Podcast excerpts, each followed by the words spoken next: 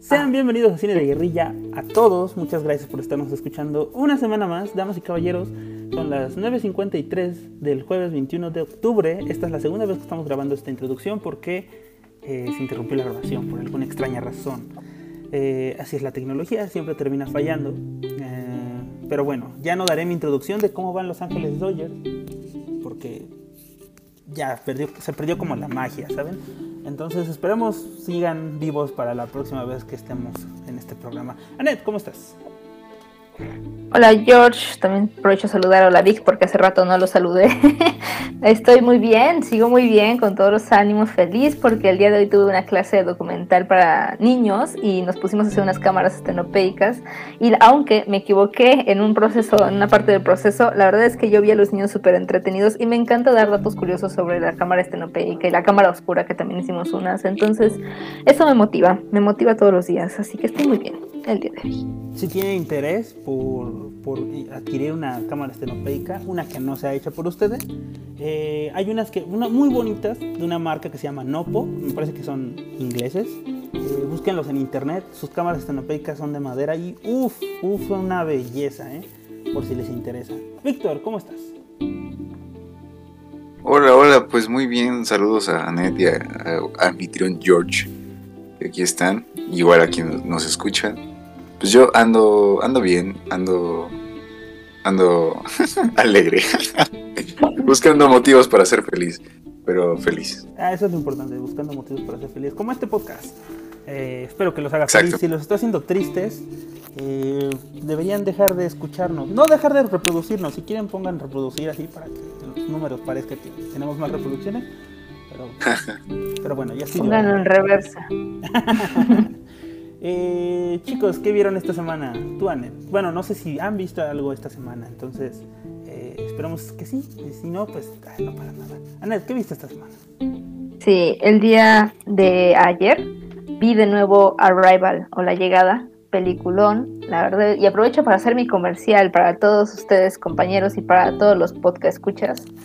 Eh, Voy a hacer un cine debate el 27 de octubre con un amigo que estudia física. Vamos a hablar sobre Arrival, Interestelar y eh, Contacto. Vamos a hablar de esas tres películas y de um, la veracidad científica contra la libertad poética. Va a estar buenísimo. Y bueno, eso me llevó a ver Arrival. La verdad es que si no la han visto, es un peliculón. Creo que es mi película de ciencia ficción favorita. Maneja el pasado, el futuro, el presente de una forma, vaya, maestra, ¿no? Entonces, sí, excelente película, la amo. Uy, fantástico, ¿eh? ¿eh? No he visto Contact, he visto las otras dos. Y debo decir que, aunque no he visto Contact, tiene como esta escena súper famosa de la chica entrando y cuando se le refleja el espejo. No sé si recuerdan esta escena, chicos. Que sí se ve así perloquísima, ¿no? Y ojalá un día pueda imitar algo similar.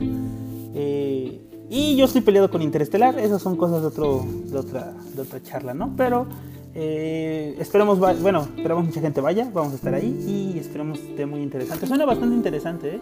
¿eh? estoy más con la libertad poética que con la ciencia. Eh, a mi gusto, creo que el cine tiene que ser verosímil, no tiene que ser realista. Eh, perdón, no verosímil. Este. A tener, tener. ¿Cómo se dice? Concordancia consigo mismo. ¿Coherente? Tiene que ser coherente consigo mismo, ¿sabes? O sea, en Star Wars eh, es, una película eh, donde hay sonido en el espacio, ¿sabes? Eh, la película no es realista, pero es, es, coherente consigo misma. Entonces creo que eso es lo, eso es lo que yo veo importante. Víctor, ¿tú qué viste esta semana? ¿Qué onda? Pues, pues ahora que dijo Anet, por pura coincidencia yo vi eh, Arrival también, ¿no? Vi Enemy, no lo había visto y pues me voló la cabeza, pero creo que me voló más la cabeza el video de la explicación de Enemy. Este, o sea, en general creo que la peli, como, como con esta premisa del doble, el, sí, el, otro yo del, del Jake Gyllenhaal, me gustó mucho, pero si hubiera podido entender que, había como algo más, no sé, creo que habría sido como todavía más disfrutable. No sé, ahí me surgió como la, espinita de, de, estar chido, pero no sería mejor que la película eh, te permitiera descubrirla por sí sola eh, de preferencia sin verla al menos 10 veces. no lo sé. Pero, o sea, definitivamente está, está loquísimo, ¿no? Creo que es para ver la peli y luego ver la explicación y ya quedas como, como deleitado. Y, por ejemplo, de lo que dices sobre lo de la ciencia ficción, pues solo para complementar lo de Star Wars, pues hay sonido en el espacio y aparte pues está la fuerza, ¿no? Entonces es fantasía y todo ese rollo. Pues sí, creo que, creo que es muy congruente, ¿no? Con sus principios y ya. Sí, sí, definitivamente. O sea, es que al menos yo creo que lo importante es que no se pierda como que como que la magia, por así decirlo, ¿no? La magia del espectador.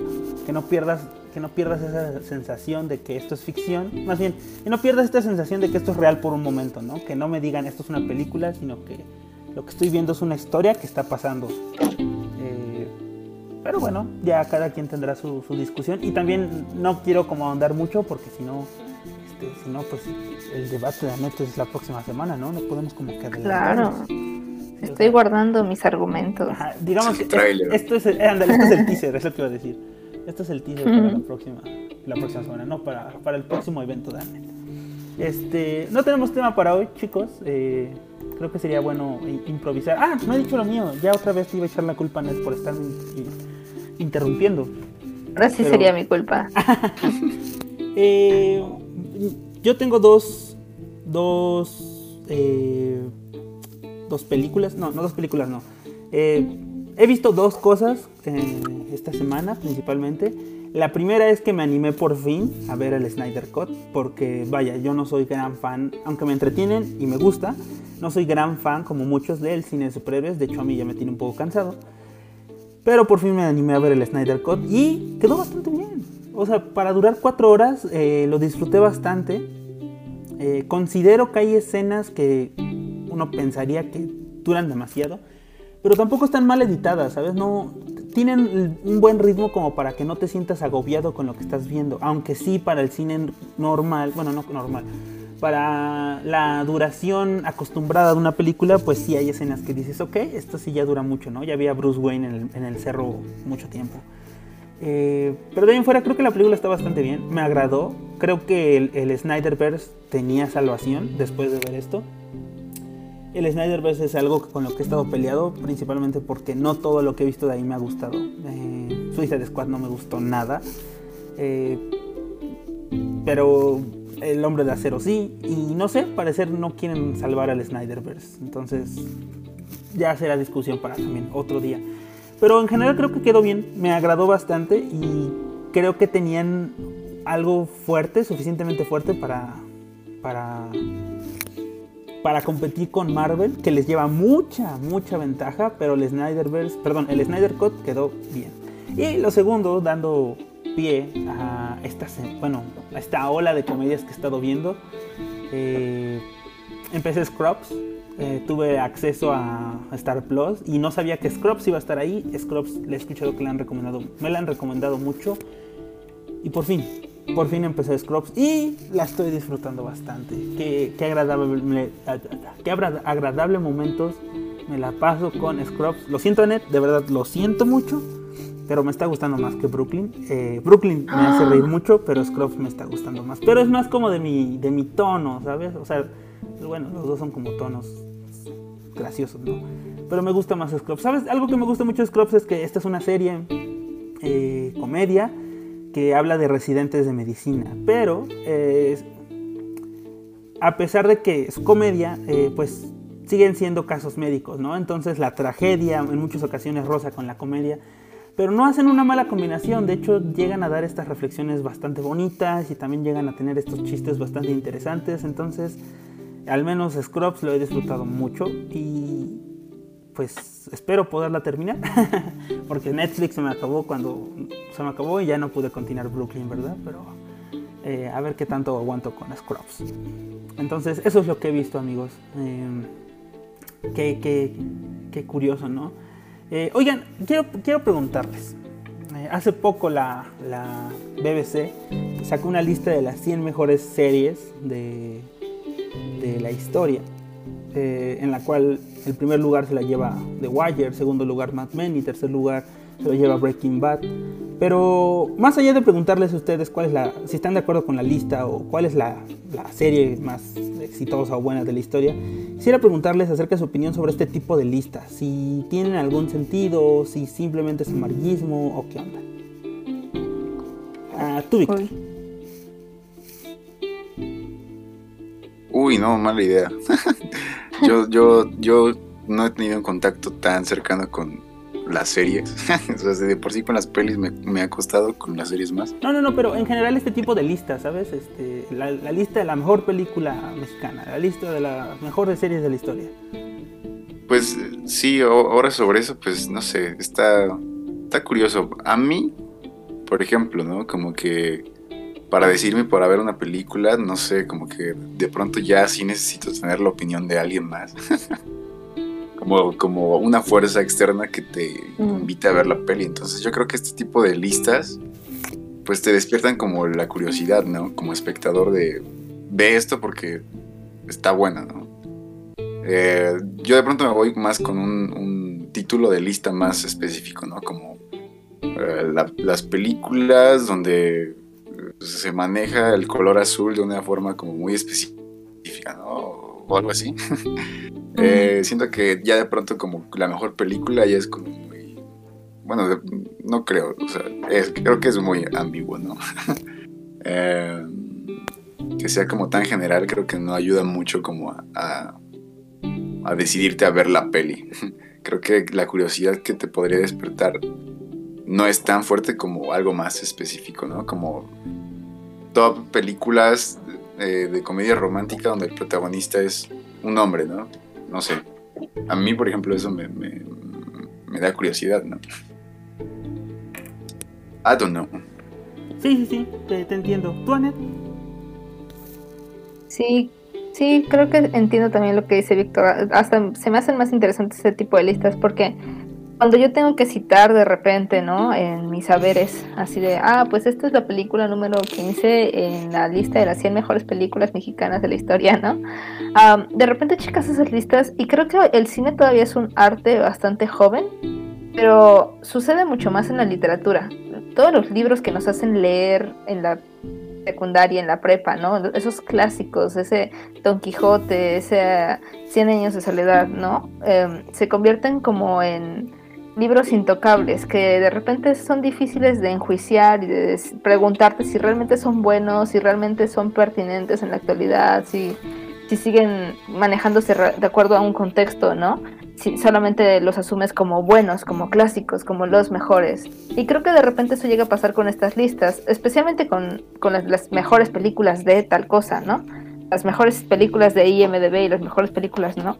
Porque hay muchas que no se mueven de lugar. Si checas las 100 mejores películas de mexicanas de la historia, creo que la actualización fue en 2017, no me acuerdo, más o menos. y por ahí hay algunas que de plano pues no, no cambian, ¿no? Hay varias de Ripstein, muchísimas de Ripstein, de regadas, de no sé.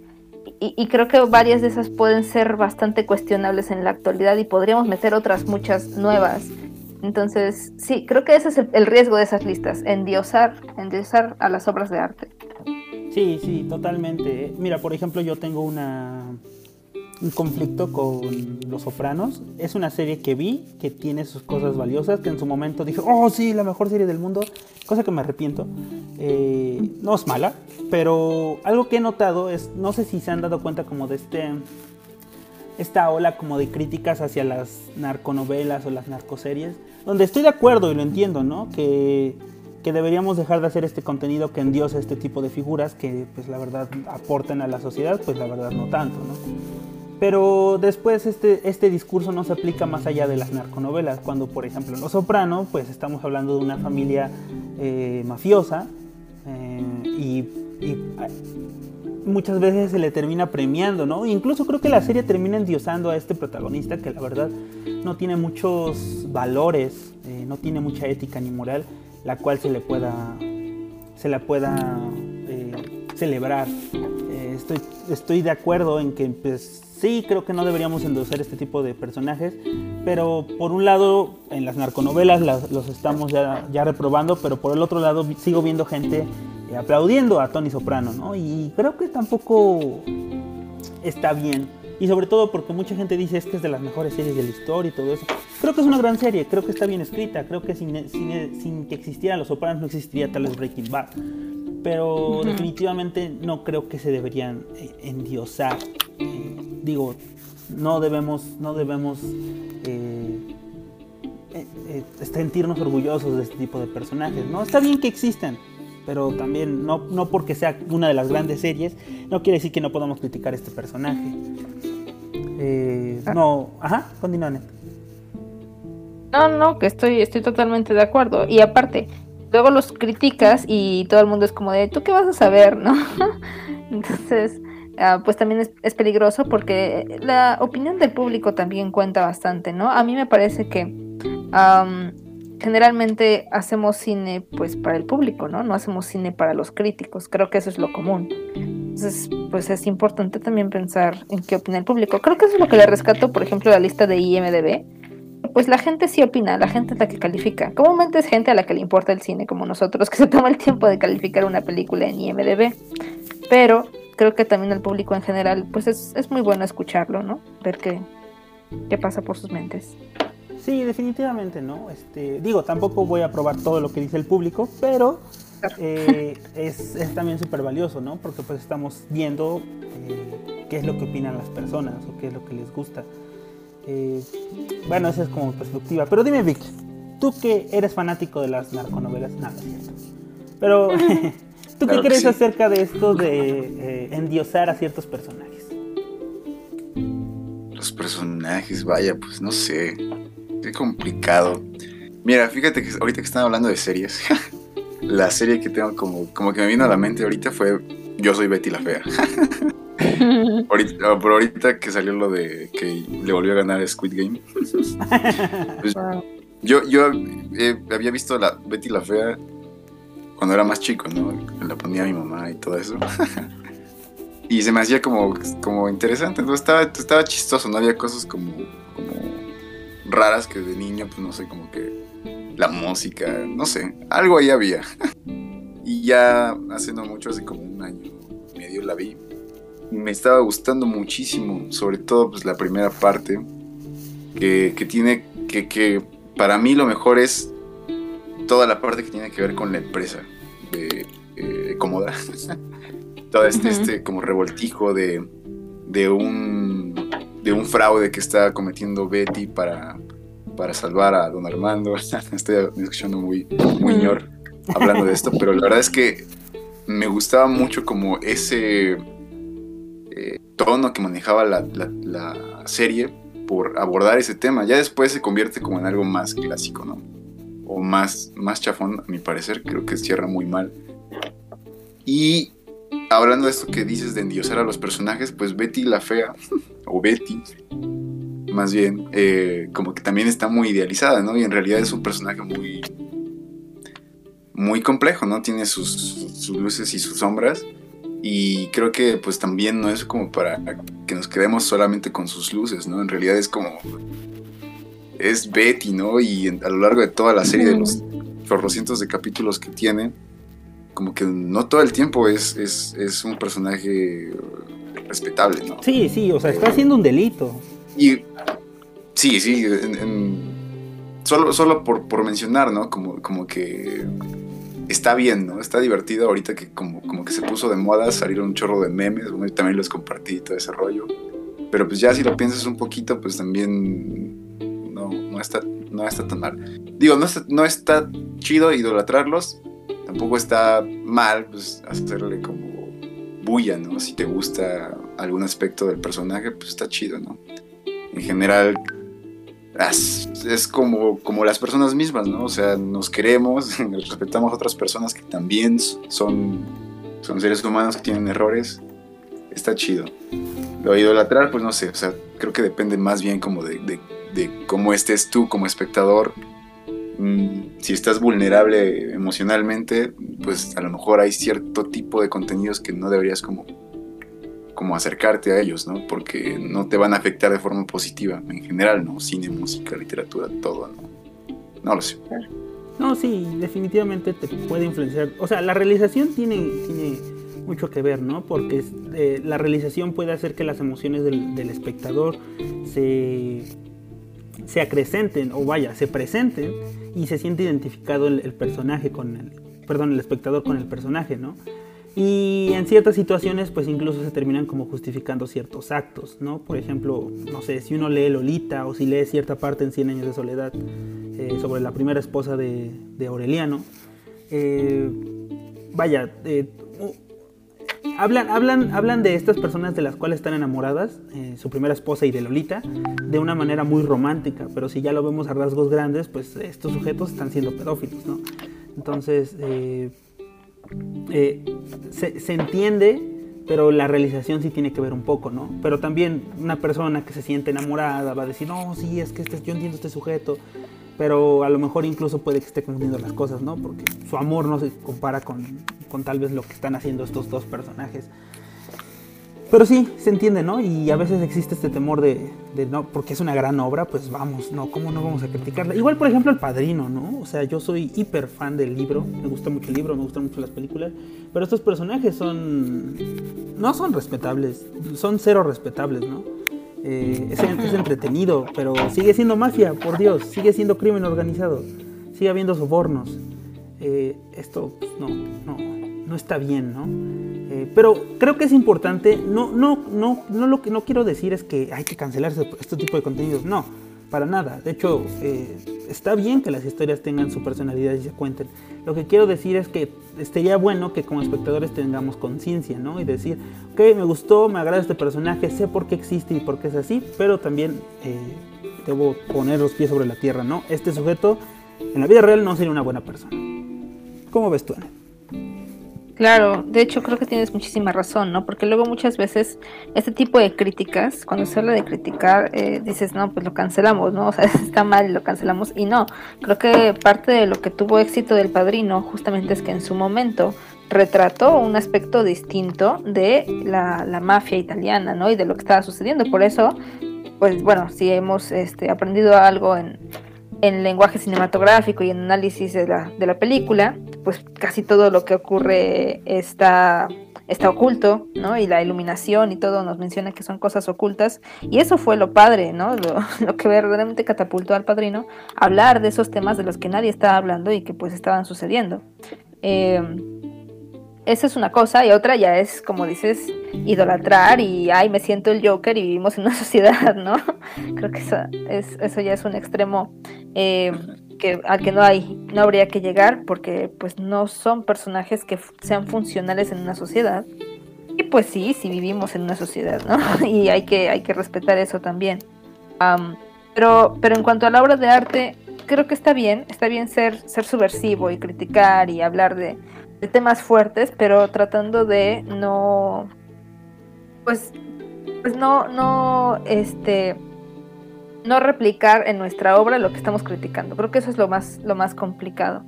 Y, y, apenas leía, apenas leía un post sobre el 100 años de soledad y sobre Gabriel García Márquez y decían, ay no, que Gabriel García Márquez debería de considerarse el, Paulo Coelho de los escritores clásicos, ¿no? Y yo dije, ¿qué onda? ¿Por qué? O sea, verdaderamente yo siento que es muy bueno. Si alguien por ahí estudia literatura y me corrige y me dice, no, tú no sabes nada de letras, pues vaya, ok, tiene razón, no sé mucho de letras. No, no, no, le creas, es como si alguien de cine dijera, no, es que tú no sabes nada de cine y tú, estamos conscientes que, que no, no nos gustan esos discursos.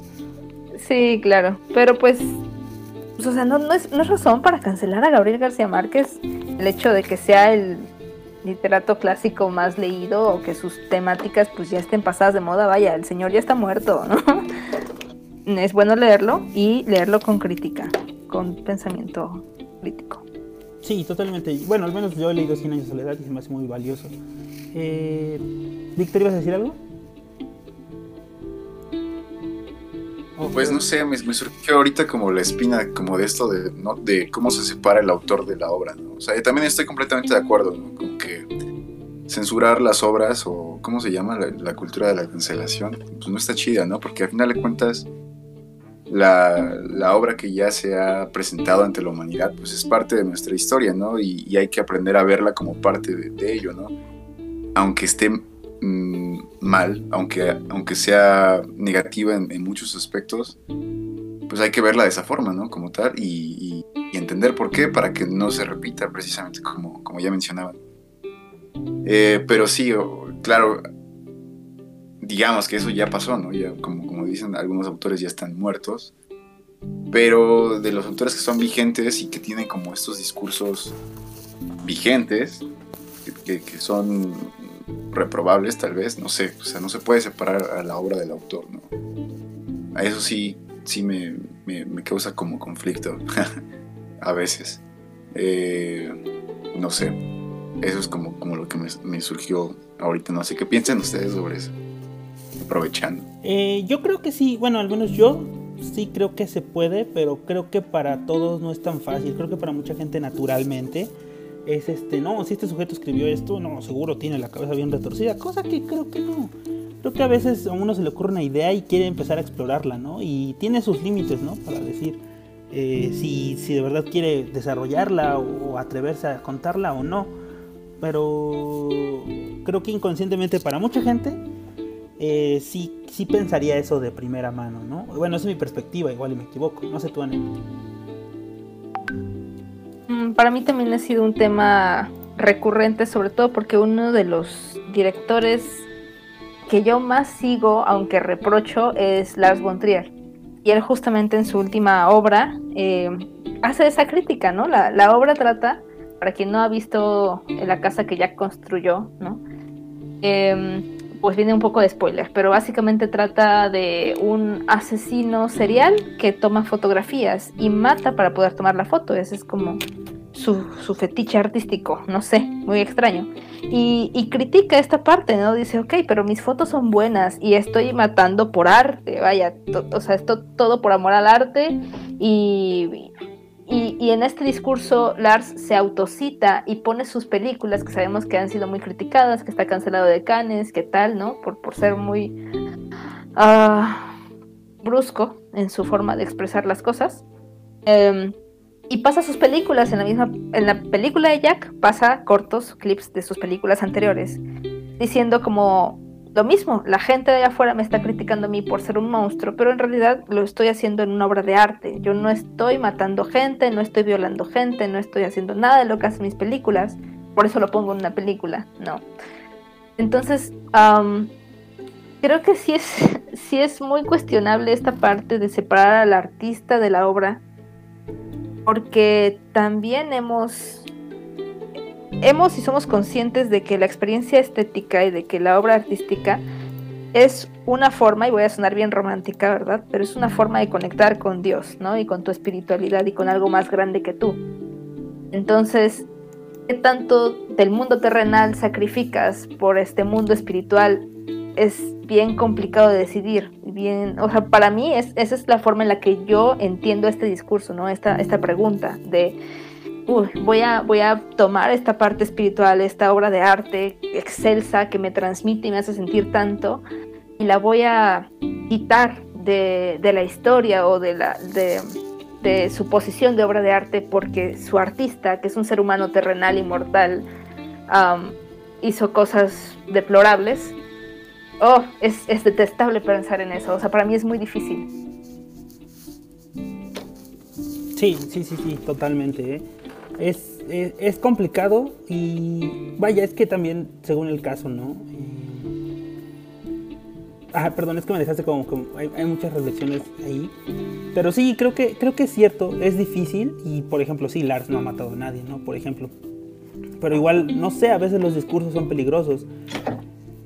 Y es que, ¿sabes? Ahorita que mencionaste a Lars, no, no podía dejar de pensar en, en, Michel Franco, en, Nuevo Orden. Y pues sí, ¿no? O sea, no, no, no sé si Michel Franco tenga esta mentalidad. Probablemente sí, porque en sus declaraciones dijo que el racismo a la existe. Eh, entonces, eh, es, es, complicado, ¿no? Por un lado, hay autores que a lo mejor sí dejan salir lo suyo y hay autores que a lo mejor dicen, oye, sí, a lo mejor sí soy muy brusco, sí soy muy crudo, pero no por ello quiere decir que pues yo sé un monstruo, ¿no? Yo quiero eh, materializar las cosas de esta manera. Y, creo que es totalmente válido, ¿no? Siempre y cuando, pues, en la realización de esta obra, que es una ficción, en la realización de esta ficción, en la realidad no haya eh, gente que haya salido afectada, ¿no? O vaya, seres vivos, o que haya ciertos elementos que digas, oye, no, pues vaya, por algo murió Tarkovsky, ¿no? Entonces, este... Bueno, para quien no lo sepa, y por favor ayúdenme con esto porque no estoy muy seguro, pero al parecer cuando estaban grabando Stalker de Tarkovsky, eh, se metieron a grabar a una zona tóxica, me parece, lo cual le costó, eh, bueno, esas acciones le costó la vida a él, creo que a su esposa, creo que a un actor, eh, porque eventualmente se dice que desarrollaron cáncer y, muchos grandes problemas, pero es parte de este tipo de mitos. Pero sí, definitivamente creo que es, algo complejo, eh, separar lo que dice el autor con lo que de verdad piensa, ¿no? Y creo que a, ciencia cierta nunca lo vamos a saber, ¿no? O sea, incluso principalmente porque nosotros somos personas ajenas, lejanas a estos autores, e incluso las personas cercanas no, no siempre van a poder conocer al 100% a estas personas. Vaya, uno mismo no siempre se va a poder conocer y se supone que el mayor experto de uno mismo es uno mismo. Eh, entonces siempre vamos a caer como en la especulación si estas personas de verdad pensaban o sentían este tipo de cosas o si simplemente eh, era ficción. Y entonces es que es difícil porque vaya, un autor sí te puede decir, no, es que yo me basé en esto, en esto, en esto y sí tiene como bases y fundamentos para decir las cosas, ¿no? Y movió algunos hilos por ahí pues para que la historia se pudiera armar y no necesariamente quiere decir que lo que se contó es falso simplemente era para darle estructura.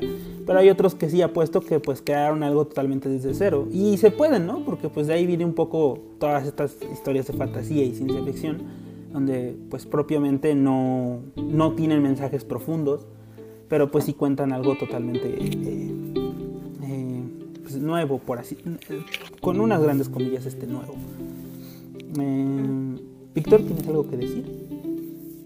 Sí, bueno, estoy bastante de acuerdo con, lo que dicen. Por ejemplo, esto también que mencionaba Ned sobre lo difícil que es despegarse, como o entender esta, esta situación, ¿no? Donde, donde tú entiendes que el autor no es, no va de acuerdo contigo, ¿no? En, lo que tú crees que está bien o está mal.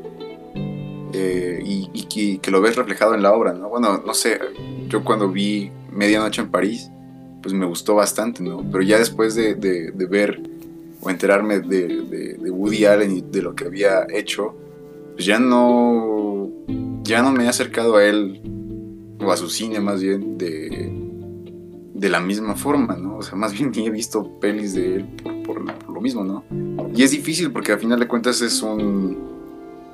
O sea, quien sea, es un cineasta como, como que, que, he tenido fuerza, ¿no? Eh, dentro de, del cine moderno, entonces,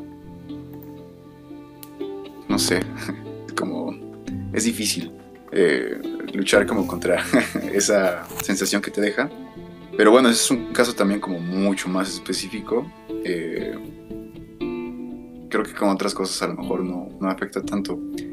Y ya como para cambiarle a este rollo como más, más pesimista, bueno, creo que también va hacia otro lado no tan positivo, pero creo que ahora como que es más difícil todavía separar al autor de, de la obra por la inmediatez que, que, hay como en las redes, ¿no? Mm, siento que, que, no sé, lo estoy pensando más como en la música, ¿no? Sale el disco y ya estás viendo a, la banda o, o, al artista mostrándote el proceso de cómo graban, de cómo se relacionan entre sí, qué actividades realizan, eh, y, quieras o no, te va dando como, como cierta perspectiva de, cómo es su forma de, vivir y de ver el mundo, ¿no? Y que también se ve reflejado en la obra, ¿no? Pueden pensar en la banda o el artista que quieran, o el artista que quieran, y van a encontrar detalles que, que te revelan mucho de quiénes son estas personas, ¿no? Aunque esté ficcionado, ¿no? Incluso, porque bueno, lo que vemos en redes sociales siempre está como maquillado eh, normalmente, pero, pero ahí se ve, ¿no? Y me acabo de acordar también de otro caso feo, no me acuerdo el nombre de, esta persona, que era un, rapero o algo así, que tuvo ahí una polémica, ¿no? No sé si la vieron, de que escribió unas, unas letras un poquito bastante misóginas o que aludían a temas de pedofilia. No me acuerdo bien quién hizo la denuncia o, cómo estuvo eso, pero no sé, es, el mismo caso para mí como con Woody Allen. Sí, está, está cañoncísimo. Y, y apenas un, un, amigo me preguntaba, perdón, George, creo que te interrumpí. ¿Vas a comentar algo? No te preocupes, continúa. Ah, un amigo me preguntaba hablándolo en deportes, que en lo que puedes, puedo ser un poquito más lejana, ¿no? Y lo, lo ahora sí que lo idealizo menos que el arte em, por mi posición, pero no porque sea menos valioso. Este, pero me decía, si decía un deportista pues entra al Salón de la Fama y pues luego dicen, no, pues que era pedófilo y tal, lo sacarían del Salón de la Fama, ¿no? Y pues para mí fue muy fácil decir como, pues sí, pues claro, ¿no? Si lo pienso en el arte me cuesta más trabajo, pero si lo pienso en el deporte para mí es muy es muy claro decir como no vamos a darle el premio a alguien que cometió tal cosa porque porque qué piensa la, eh, la sociedad, ¿no? O sea, ¿qué ejemplo le das a la sociedad en general como de pues no importa, tú comete los actos de, delictivos que quieras, mientras seas bueno en algo, muy bueno, muy bueno en algo, no se te va a castigar. Sí, y es que mira, ahí es donde entra este esto que estaba pensando, de hecho Víctor mencionó algo, siguió con el tema, pero lo mencionó bastante interesante porque ahora es como la situación al revés, ¿no? O sea, antes juzgábamos a la persona con base en lo que nos decía en su discurso, pero ahora eh, estamos juzgando a la persona con lo que hace y lo ponemos en contraste con su discurso. O sea, por ejemplo, está Woody Allen, que a lo mejor te, da una película con un, con un discurso diferente, pero tiene una historia en la vida real diferente, ¿no? O sea, contrastante y, y pues malo hasta cierto punto bueno, no hasta cierto punto malo. Eh, entonces, por un lado, pues ahí podemos decir este pues el efecto que pueda tener una película, un discurso fuera y un discurso dentro, ¿no? Por ejemplo, eh, otro, eh, yo creo que tal vez el, este, este hiperdiscurso, que, bueno, no, perdón, no hiperdiscurso, vaya, este gran ejemplo que tenemos, todos los que llevamos alguna vez lenguaje cinematográfico, de alguna manera nos tenían que haber enseñado quién era Griffith, ¿saben? Y nos tenían que haber dicho que qué película fue como el parteaguas respecto al, lenguaje cinematográfico y es eh, El nacimiento de una nación, que es una película racista, súper racista. Y de alguna manera en las escuelas de cine siempre tenemos eh, y estamos estudiando a Griffith y, y vaya, lo tenemos muy presente y, aplaudimos un poco su trabajo porque dio pauta a, mucho de la comunicación audiovisual que se conoce hoy en día. No voy a decir que toda, probablemente haya gente incluso antes, pero digamos que este es un ejemplo muy visible. Pero no deja de ser una película racista, ¿sabes?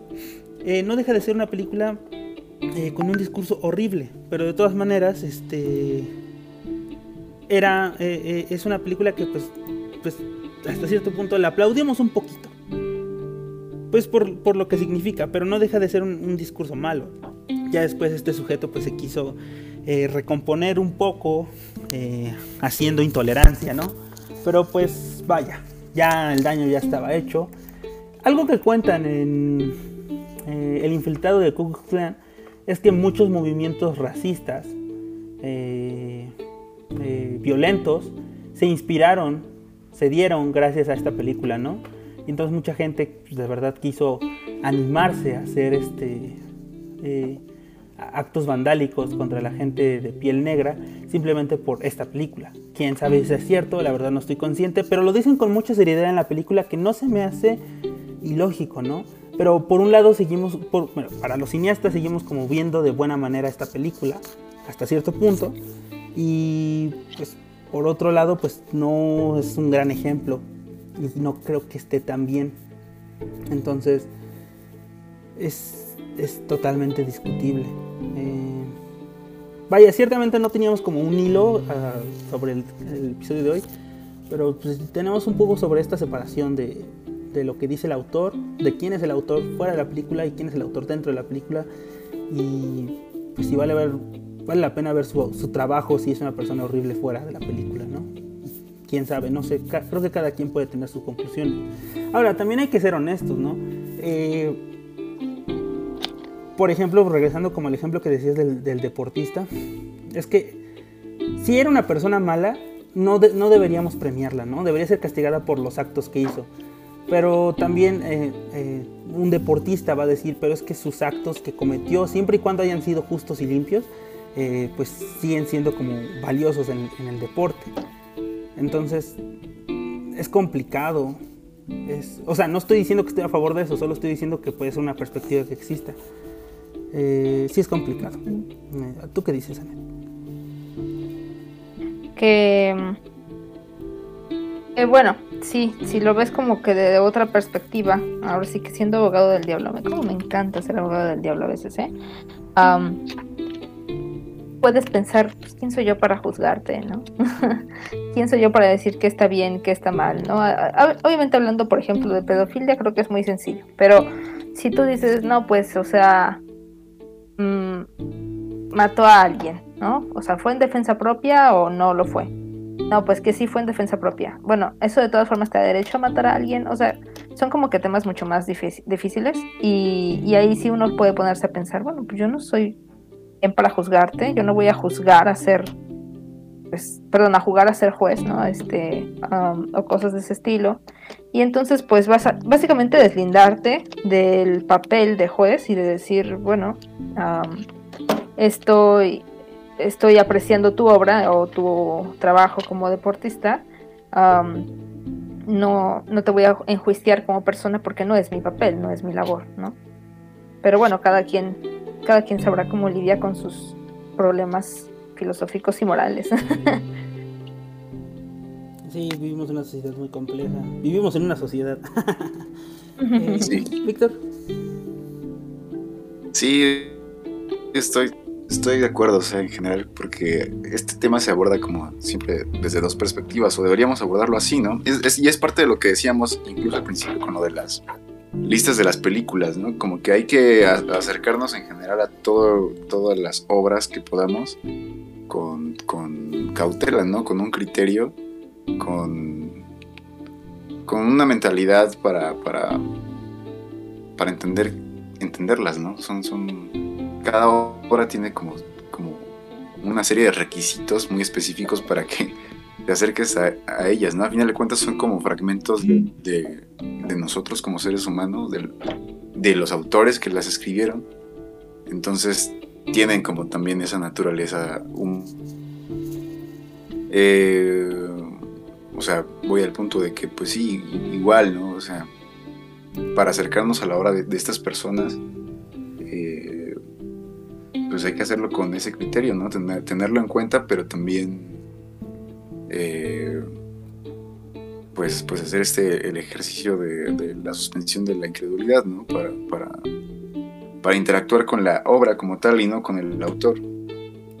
A final de cuentas, aunque están pegados también se pueden separar, ¿no? Es una contradicción que se conjuga constantemente, pero pues ahí está. Sí. Eh, ah, perdón, perdón, continúa. No, sí, bueno, yo solo iba a mencionar nuevo mi ejemplo, no sé, como con Woody Allen. Eh, vi Medianoche en París y luego vi Después me enteré de eso y luego vi Café Society.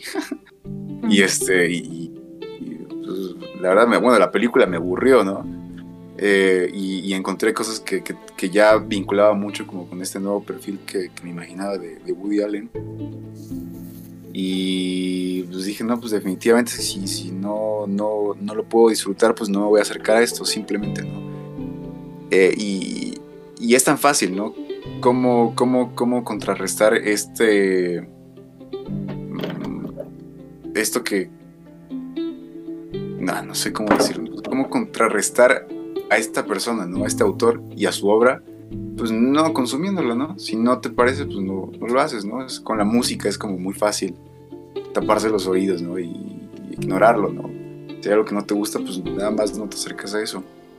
Y si hay algo que no te gusta y no quieres ser partícipe de, de, lo que está haciendo, pues no lo apoyas, ¿no? Simplemente. Pero en general creo que, creo que sí, o sea, es mi única excepción, ¿no? Por el momento, este, este vato pero en general como las demás obras, pues sí, hay que tener como una apertura para, para, para tener contacto con la obra, ¿no? Independientemente de quién sea el autor, pues ahora sí que como cultura general, supongo. Sí, ahora hay obras que definitivamente no conocemos el autor. ¿saben? Entonces, porque vaya, es, es, muy parte de nosotros decir, es que esta película la hizo Brian De Palma, esta película la hizo este, John Ford, esta película la hizo Woody Allen.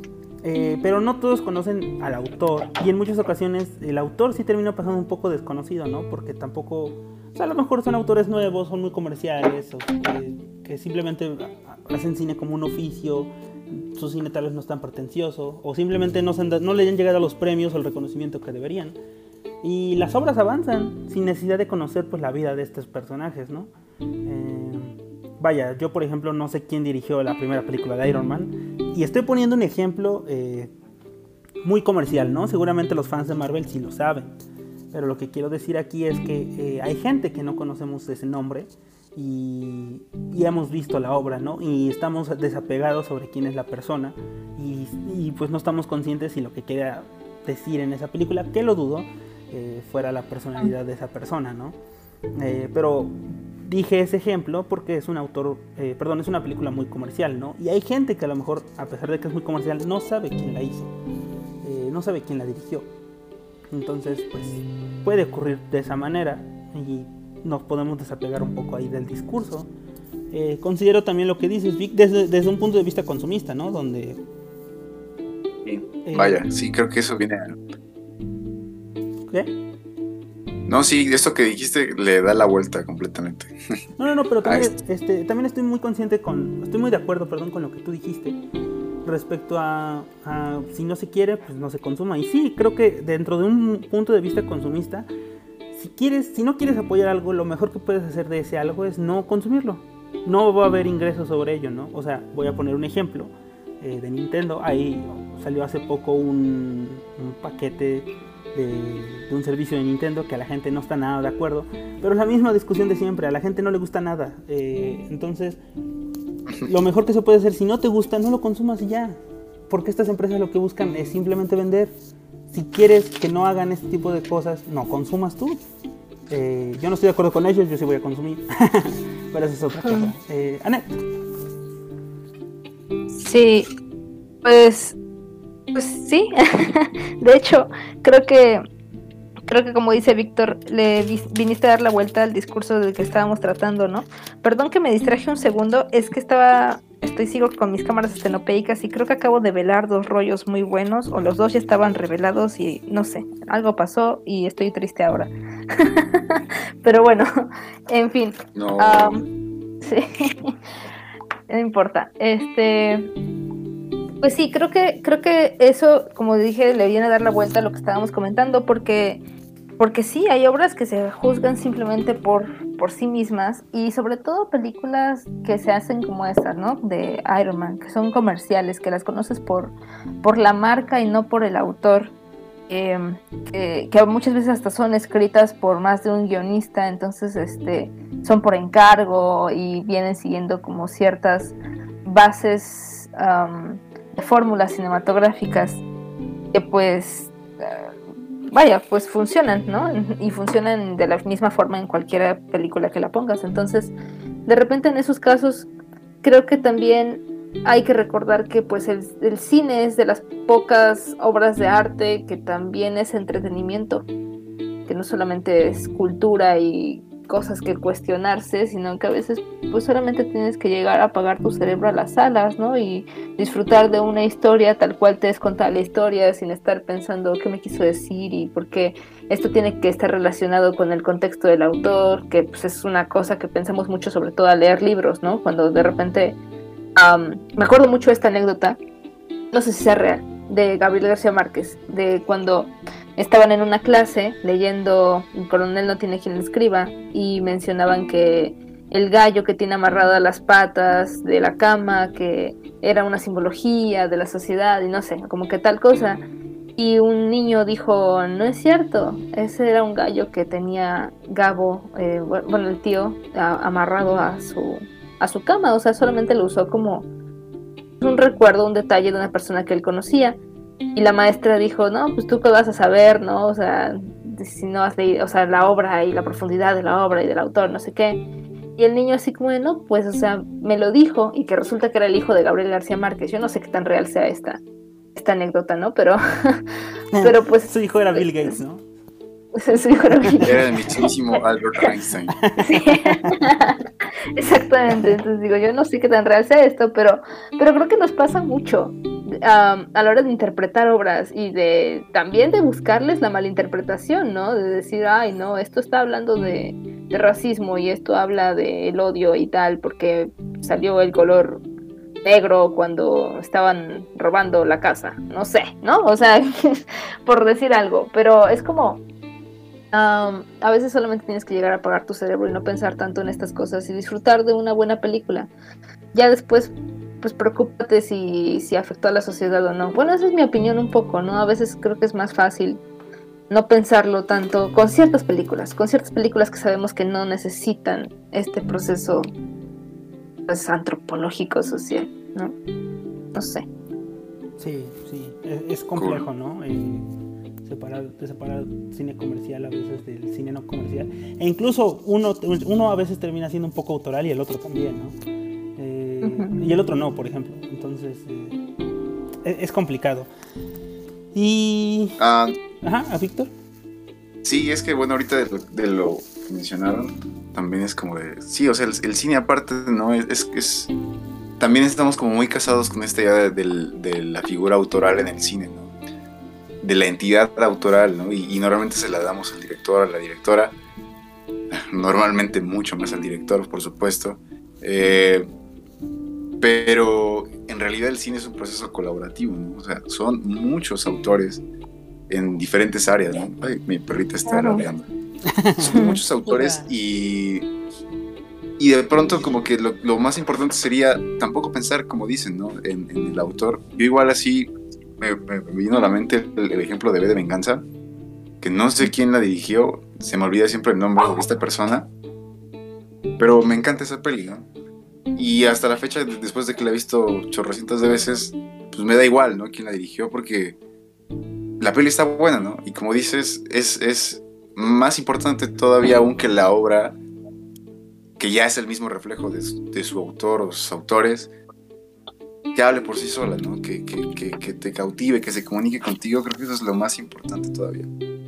Como lo dicen, como lo mencionan, estoy, estoy completamente de acuerdo. Ojalá fuese así, ¿no? Porque cada vez se populariza más esta idea de la figura de los realizadores, ¿no? Eh, ¿Quién hizo esta la obra? Sí, no sé. ah, perdón, Víctor. No sé. Lo siento. No, sí, yo quiero, quiero, es que perdón, es que no se me va la idea, pero quiero hacer un paréntesis ahí porque dijiste algo muy importante de que el cine no está hecho por un solo autor, ¿no? Y voy a usar de ejemplo específicamente Curies, que tuvo como también su gran polémica. Y ahí en este caso yo la vi. Y a mi parecer, muy personalmente, bueno, también hubo alguna que otra em, crítica en YouTube, ¿no? Que, que vi sus opiniones y que opinan parecido a mí creo que la sexualización de la película Curies no fue cuestión de la directora, ni de, o que es la guionista también, ¿no? O sea, no fue cuestión de ella, sino del fotógrafo con el que trabajó. Quien tendrá su opinión, ¿no? Pero ahí, por ejemplo, pues, o sea, juzgas al fotógrafo, no juzgas a la directora, ¿no? No juzgas como que la intención de la película, sino la intención de la fotografía de esta. Pero bueno, nada más quería poner ese paréntesis porque si no se me iba a ir la idea. y hasta eso le añade todavía otra dimensión más a esto, ¿no? Que incluso hasta puede separar la entidad autoral, ¿no? Para, para entender la obra también. Ah, está bien complicado este rollo. Sí, probablemente se merezca otro podcast. Seguro. bueno amigos, estamos llegando a los eh, a la hora, entonces quieren decir algunas palabras para despedirse. Vic. Rayos, pues, pues, no sé, como conclusión, eh, pues sí, ¿no? Hay, hay que desapegarnos de, las cosas, ay, no sé. no sé. no sé, vean, el, el se puede contradecir tanto. más que nada. Creo que es eso, ¿no? Disfrutar las películas, eh, repensarlas con base a los autores cuando sea necesario y, saber cuándo mantener la distancia, ¿no? Eh, y cuándo, cuándo separar las cosas. Creo que es eso. Pero pues todo chido. Sí, yo estaría de acuerdo con Vic y de hecho lo voy a extender a no solamente las películas, sino a toda la obra de arte. Eh, disfrútenla cuando necesiten disfrutarla y juzguenla cuando necesiten juzgarla. Y, y también creo que agregaría el sí cuestionensela, ¿no? O sea, si, si de verdad la van a criticar, que no sea solamente como, ay, esto está mal, sino cuestiona la completa, cuál era su contexto, cuál era el contexto específico del autor, este, qué cosas buenas tiene, porque no, no, todo es malo en esta vida, ¿no? Entonces, como, o sea, es un análisis completo si la vas a cuestionar, y si no, o sea, si lo vas a hacer a medias y nomás tacharla y cancelarla, pues no, mejor ni la toques, déjala como está, y ya, no vas a hacer corajes. Definitivamente. Eh, sí, yo también... Eh, Tú, George. ¿Qué pasó? No, te iba a decir, te iba a preguntar, ¿no? Para que hablaras. Eh, sí, yo considero también que sean críticos con lo que consumen, eh, todo, eh, y también disfrútenlo, traten de disfrutarlo totalmente. Eh, está bien que, que, traten de verle todos los, todos los sentidos de qué me está queriendo decir el autor. Y creo que no lleva a ningún lado andar pensando si el autor de verdad es así o no es así, porque al fin y al cabo, en la mayoría de los casos jamás lo vamos a conocer. Entonces, por ese lado, eh, aprecien lo que quiere decir, vean si lo que quiso decir lo logró. Eh, y si no, pues bueno, eh, siempre habrá una película más, una pintura más, un libro más. Entonces, todo chido. Nada más por último quiero decirles, damas y caballeros, que vean The Wire. no puedo decir que es la mejor película, digo, la mejor serie de la historia, pero la BBC dijo que sí, y la verdad yo creo que es una increíble serie. Entonces vean The Wire, sobre todo ahorita que HBO está mucho más disponible. No es tan caro como lo fue cuando salió HBO Max. Eh, ya no es necesario comprar, contratar un paquete de, de, cable muy caro. No, entonces banda, vean The Wire, la verdad, uff, super serie. ¿eh? Bueno, a mí me encantó muchísimo. Y creo que eso es todo, damas y caballeros. Muchas gracias a todos por estarnos escuchando. Muchas gracias, Anet. Muchas gracias, Víctor. Gracias. Y pues nos vemos, nos vemos la próxima semana. Nos vemos en la trinchera.